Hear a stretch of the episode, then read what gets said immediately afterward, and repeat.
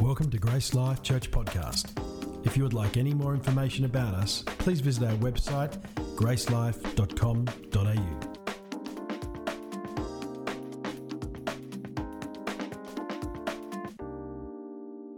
First Timothy chapter 6, I'm going to go from verse 2, and I'll go through to verse 10.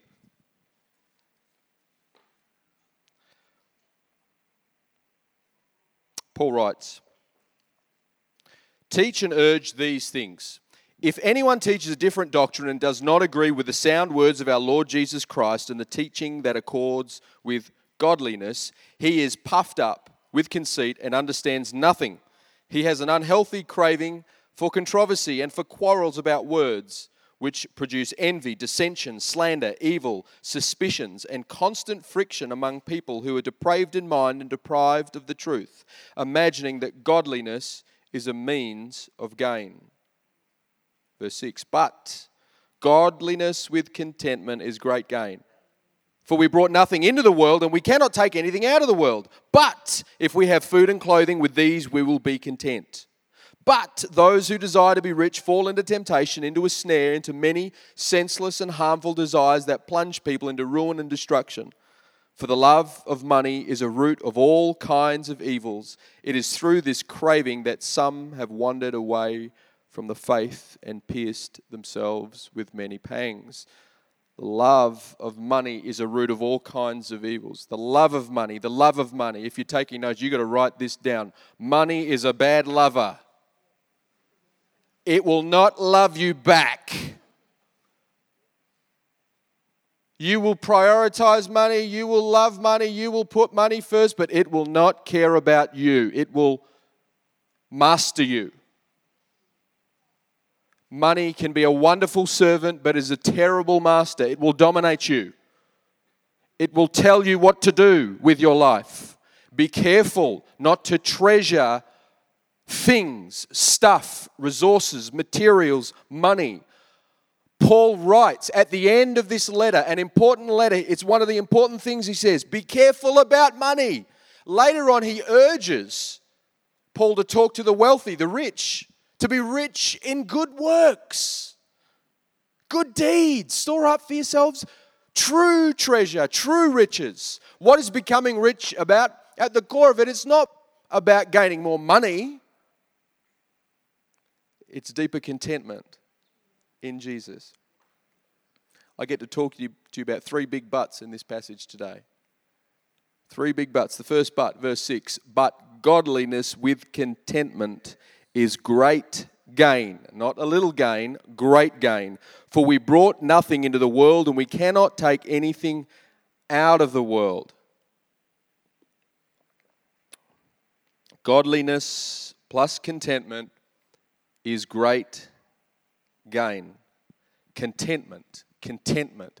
How many people here feel they live a content life? A sense of just satisfaction, enjoyment. Some would term it happiness. There was once a fisherman who was sitting by the side of a lake, and a wealthy industrialist saw this fisherman lazily sitting by the side of the lake. He said, "Mate, what are you doing? You're being a slacker. You're a fisherman. You should be out there on the boat catching fish." The fisherman said, "Mate, what are you talking about? I've caught my fish for the day. I've got the rest of the day off." The industrialist said, "Hang on a second. Well, why don't you get out there and catch more fish?" "Well, why would I want to do that?" said the fisherman. "Mate, if you get out there and catch more fish, you can sell it making more money. And when you make more money, you can buy a bigger boat so that you can go out and catch more fish and then make more money." The fisherman said, "Mate, why would I want to go and do that?" "Well, mate, if you go and get more money, you can actually sit back, relax, and enjoy your life." "You mean like I'm doing that right now? Why would I need any more?" Contentment is one of those states, and for our perspective, as we think more in a spiritual and an eternal perspective than a temporal. We are not physical beings having a spiritual experience. We are spiritual beings having a physical experience. And so for us, we think, what is contentment at its core?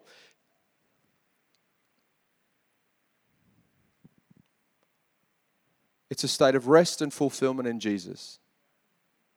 And it says this, He is all I need. He's all I need. He's all I need. Contentment means that what you have in the bank is irrelevant. In fact, Benjamin Franklin once said, contentment makes a poor man rich, and discontentment makes rich men poor. So contentment does not rely upon what you've got in your driveway or what kind of house you live in. In fact, Bible teaches that the more stuff we have, the less likely we are to experience this sense of contentment. It's a great paradox. What do we need? Do I need that to be content? Do I really need that? I need it, my precious. I don't need things. I don't need my house to be content. I don't need my computer, my iPad that hardly works to be content, all my stuff. Have you ever tried to take an iPad off a kid? Tried to take my iPad off my 3-year-old the other day. Oh, gee, it was like World War III in that house. There's manifestations going on. Ah, I need it, Dad. You need a hug. But I wonder if sometimes we're like that with God. And our dad's up there lovingly saying, hey, come on, kids, you don't need that. You have all you need. And to know that, but to believe that, are two different things.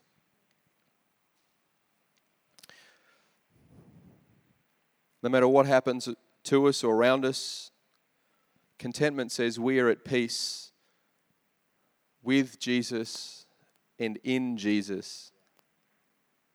If I lose my job, if I lose my house, how will I respond? I mean, it's not going to be great, right? But those things tend to highlight where our hearts are really at. Okay, let's not talk about the stuff. Let's talk about the nation we're living in. What if the social or the political landscape shifts and changes? Will we be okay if our religious freedoms are under threat? Oh no, how dare they? They're not letting me express my faith where I work. You're not expressing your faith anyway, so what does it matter? Oh, how dare they take those things from me? They can't take my stuff, they can't take my attitude, they can't take my liberties, they can't take... If you've got Jesus, you've got all you need. We brought nothing in this world, we'll take nothing from it. Be godly and be content. Satisfied, rested, completed, and full of joy in Jesus. Next verse. But if we have food and clothing, with this we'll be content. Let's think about that for a second. I find this incredibly challenging.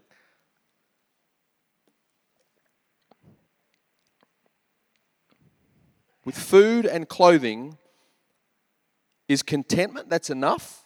That's enough, really? Paul, I mean, maybe that's good enough for Paul, because Paul is saying, I've got enough. Me and my team, all we need is food and clothing, and that's it. We're content. Why? Because we are nourished in Jesus. We are fulfilled in Jesus. Now, when I read that, a guy by the name of Paul has contentment to that extent. I think to myself, I don't know if I'm at that level of maturity. Like, am I the only one here? How do you feel? If you just had food and clothing, would you be content? Well, yes, Pastor. I find this stuff really hard. Like, I find it really hard.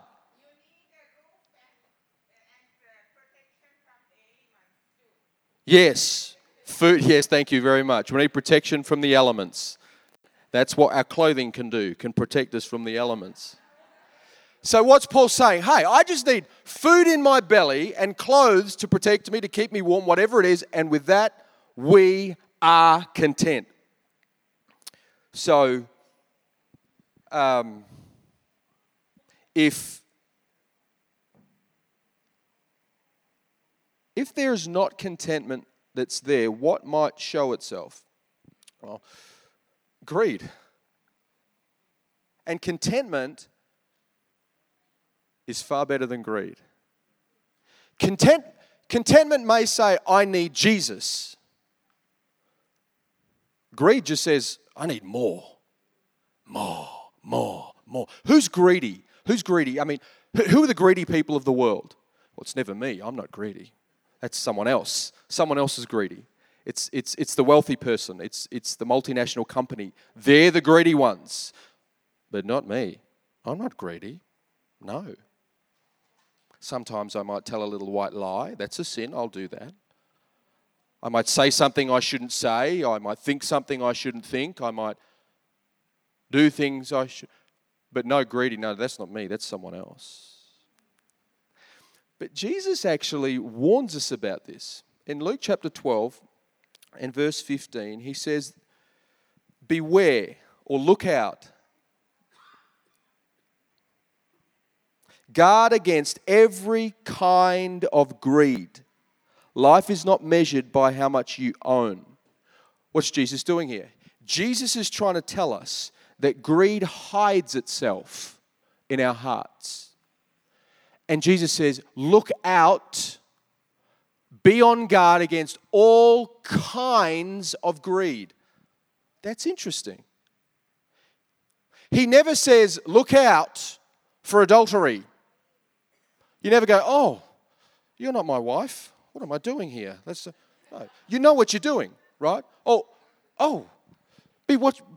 watch out for stealing. Oh, hang on, this isn't my car that I've taken. What am I doing? This isn't. You don't find yourself, when it comes to greed, it's very subtle. And it creeps in and gets into your heart. And it shows itself through materialism. The overvaluing of stuff.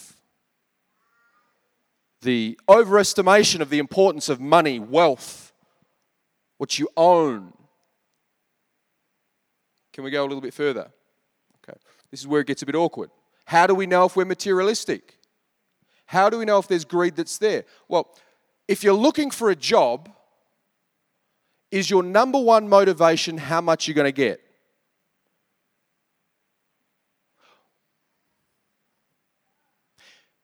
If you're looking for a changing of profession, why is it that the first question that's often asked is, well, does it pay better? Where does God come into the equation? What about the consideration of family or the consideration of friends or helping people? I don't know. Jesus didn't go out and preach and say, hey, when you get your next job, make sure it pays better than your previous one because you're worth more. That's not the life of a disciple. A disciple lives a life where, you know what, no matter what happens around about me, I put my faith in Jesus alone. That's it. Okay, let's ask another question. Maybe it's not about where you work. What about the kind of house you live in? I'm preaching to myself, and it kind of hurts. Is my number one goal comfort or luxury? Or is it obedience? What about the clothes that we wear, the car that we drive? Is it our status? Is that number one? Are we still friends? Materialism can show itself in our lives by a reluctance to even ask ourselves that question. The fact that I don't like to ask myself that question indicates something to me in my heart. Am I opposed to having a nice car? No. Am I opposed to having a nice house? No. God, He supplies. He gives us all things for us to enjoy. But if my heart is set on that first and foremost, it's an idol. And Jesus says, hey, look, I'll bless you with all this sort of stuff, but you find your fulfillment in me. This is the whole story in the Old Testament about God's people. He blesses a nation. He entrusts to them and they take their eyes off him, the provider and the protector, onto the things, and they err. Over time, they drift. Eventually, they come to their senses because they're lost. They're confused. They're hurting. Oh, God, what have we done? We repent. We come back to you. They come back to God, and God says, yes, fantastic. Now, let me bless you. And then we take our eyes off the giver and we look to the gift. And then again, we err over time. And so what we see in the cycles of God's people in the Old Testament is not something new. We see this today in our lives, in our walk with Jesus. And it's really important for us to make sure that our hearts are on him. Don't let greed creep in.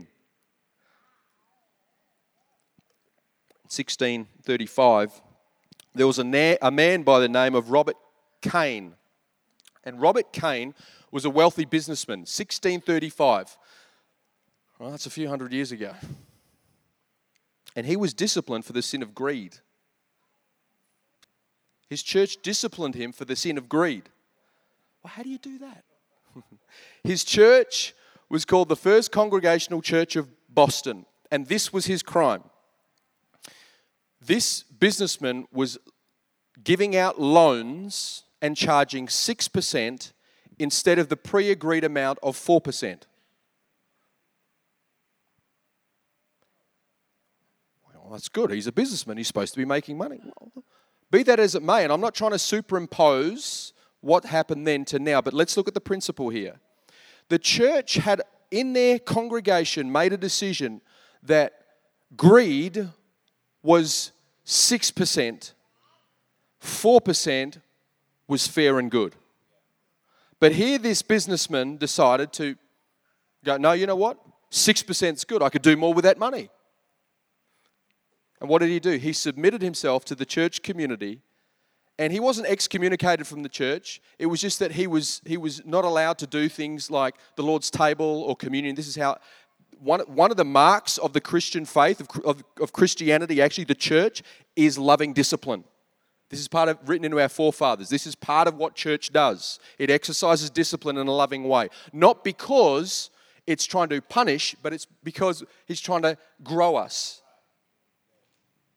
It's always redemptive and restorative. That's the purpose of discipline. That's how Father disciplines us. So here's a separate question. I wonder how willing we are to be accountable to other people in our lives. I wonder if we're actually able to have these kinds of conversations. Hey, can you help me out? If you see greed in my life or in my heart, if you see things in me that are not right and I'm not walking right, can you just let me know and hold me accountable?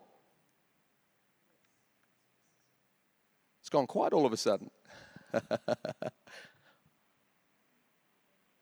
So the antidote of greed then is not just giving, because you can give and still be greedy. Giving is good. Giving is actually a fruit of a healthy heart. But it doesn't necessarily mean that you have a healthy heart. You can do the stuff, but your heart could be wrong. Hello? You can behave like a Christian and still not be one. I'm not looking at anyone right now, right? So the great antidote for greed is contentment. Oh, Jesus, I'm so fulfilled in you. You're all I need. I love you so much. And a natural fruit of that value is giving and generosity.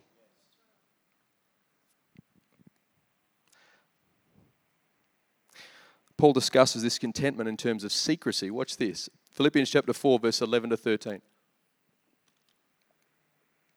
I'm not saying this because I'm in need, Paul says, for I have learned to be content in whatever the circumstances. I know what it is to be in need, and I know what it is to have plenty. I have learned the secret of being content in any and every situation, whether well-fed or hungry, whether living in plenty or in want. And then our most famous quoted verse, I can do whatever I want through Christ who gives me strength. No, that's not what it says. I can do everything through Christ who gives me strength. Paul is saying this, guys, I've learned something. I've learned it. The secret of contentment. It is not just a given. This is something that we, as believers, by the power of the Spirit, can grow in, can learn in. Jesus, teach me to be more content in you, that you are more and more every day. You are my daily bread. Oh, that you're enough for me. And as I live and feed on that revelation, other stuff just pales away. So whether I live in a great house or not, I'm content. Whether I have good food or nothing, I'm content. Whether I'm well clothed or not, I am content. Paul says, it doesn't matter what happens around about me, I've learned the secret to be content, to have rest in him, peace in him, joy in him, satisfaction in him, fulfillment in him. And no matter what the world throws at me, it doesn't matter because he is all I need. The final but, verse 9, those who desire to be rich fall into temptation, into a snare, into many senseless and harmful desires that plunge people into ruin and destruction. So the desire for wealth is ruin and destruction, which is bad for everyone.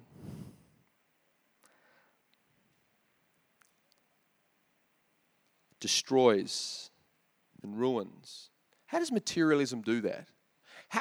When Paul writes that, I love to ask questions of the text. When Paul writes that the desire for wealth or the desire for riches, the pursuit of those things, it leads to ruin and destruction. How is it bad for everyone? Well, in almost all cases, it's not instantaneous. Over time, it erodes you away on the inside. And before you know it, you've gone so far that your decisions, your choices, your desires have shifted away from him to stuff. Kind of like a pickle. You know what a pickle is? Who likes to eat pickles? I like pickles. A pickle is just a cucumber that's sat in brine or vinegar over a long period of time. As soon as a cucumber goes in there, it's still a cucumber, but over time, it becomes more and more of a pickle. This is what the love of money and the pursuit of money does to us. Puts us in a bit of a pickle. It slowly changes us and changes our heart. So that maybe in one day it's not got a big change over you, but over the coming months, years, and decades, you're so far past who you were that you don't even desire those things anymore. And this is why it's really important to think bit by bit, day by day, every single moment, choose to obey him and enjoy him in any... Don't go from conference to conference or even service to services. Conferences are great. Church services are phenomenal. But this is a daily choice to enjoy him, to pursue him, to rest in him. I want to become more like him, not more like the world. If we're not intentional, the world disciples us away from Christ.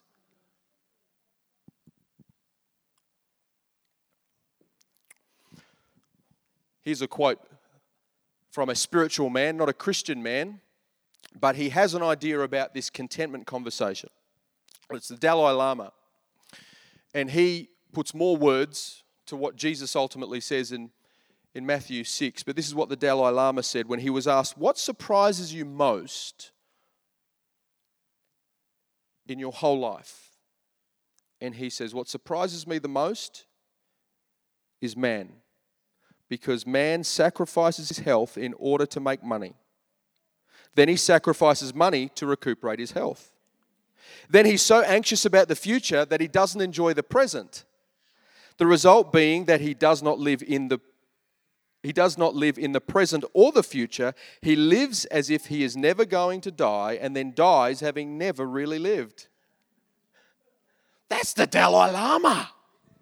If he gets it, how much more can we? So contentment is at the core of a healthy heart. That's how you know you're healthy in him. It shows itself in Jesus. We've got some people about to get baptized in a few minutes. end. They've made a decision to turn their back on the love of the world or the things of the world, but to turn toward Jesus. Having said, I don't care about the world, I don't care about the stuff, I don't care about the allure.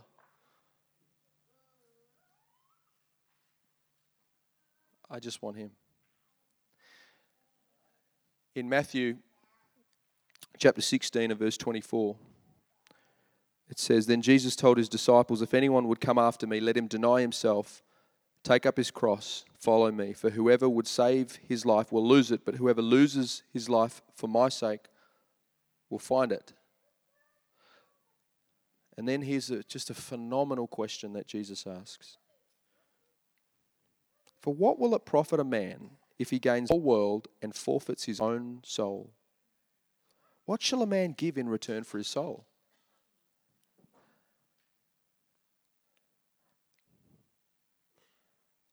Do we really get? Do we really get anything when we go for the world? I mean, we don't. Jesus says it's me or the world, not both. It's love of me or the love of the world. You can't love both. You can't serve two masters. He's real clear on this. And I wonder if there are some of us here in this room and you're holding hands with both Jesus and the world. That's not how God works. He says, I'm jealous for your attention, your affection, your adoration, your heart. I want all of you. I'm not to be shared. Perhaps for some of you, you're like how I was about 20 years ago. I was playing church. I was enjoying God, and I knew he was there. I knew he loved me, but I was still in the world, and I still my heart was desiring those things, desiring wealth, desiring the stuff. I was ready to make millions of dollars when I was 17, 18 years old. That's why I went into engineering. I didn't want to go into medicine because I don't like blood. I don't want to go into law because I hate reading. But maths and science I can do, and that can make me some sort of money. Now I'm a pastor. How'd that work out for you? I remember just this week a conversation I had with the Lord when I was. He reminded me of this. I didn't know what this conversation, where this would lead me, but I was driving my car on the way to university. We're going for an application. And I was there going, Lord, you've got to get me into engineering. I need to do engineering. I know you're there. I'm sorry I haven't lived for you, but I tell you what, I'll do you a deal. Be careful when you do these deals because he reminds you of those deals. I said, if you get me into engineering, I'll serve you for the rest of my life. I know. And I didn't really at that point really want to serve him. I was just bartering with him. But within 6 months, I rededicated my heart to him because he put that desire in me. I tell you what, I don't care about the world or what the world has to offer. There are moments that I find that their greed just creeps up in my heart. Materialism, the allure of the stuff, the shiny. Must have it, my precious. But Jesus says, hey, remember, you're mine and I'm yours. I want all of you, and I want all of you to want all of me. We're in this together. And Jesus says to you, what benefit is it if you gain everything? All the stuff, all the friends, all the security and the significance that the world has to offer, and you lose your soul, your life, your breath, your...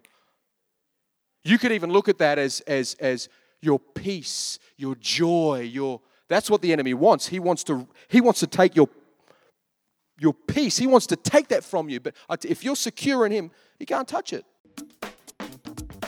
We hope you've enjoyed listening to this podcast from Grace Life Church.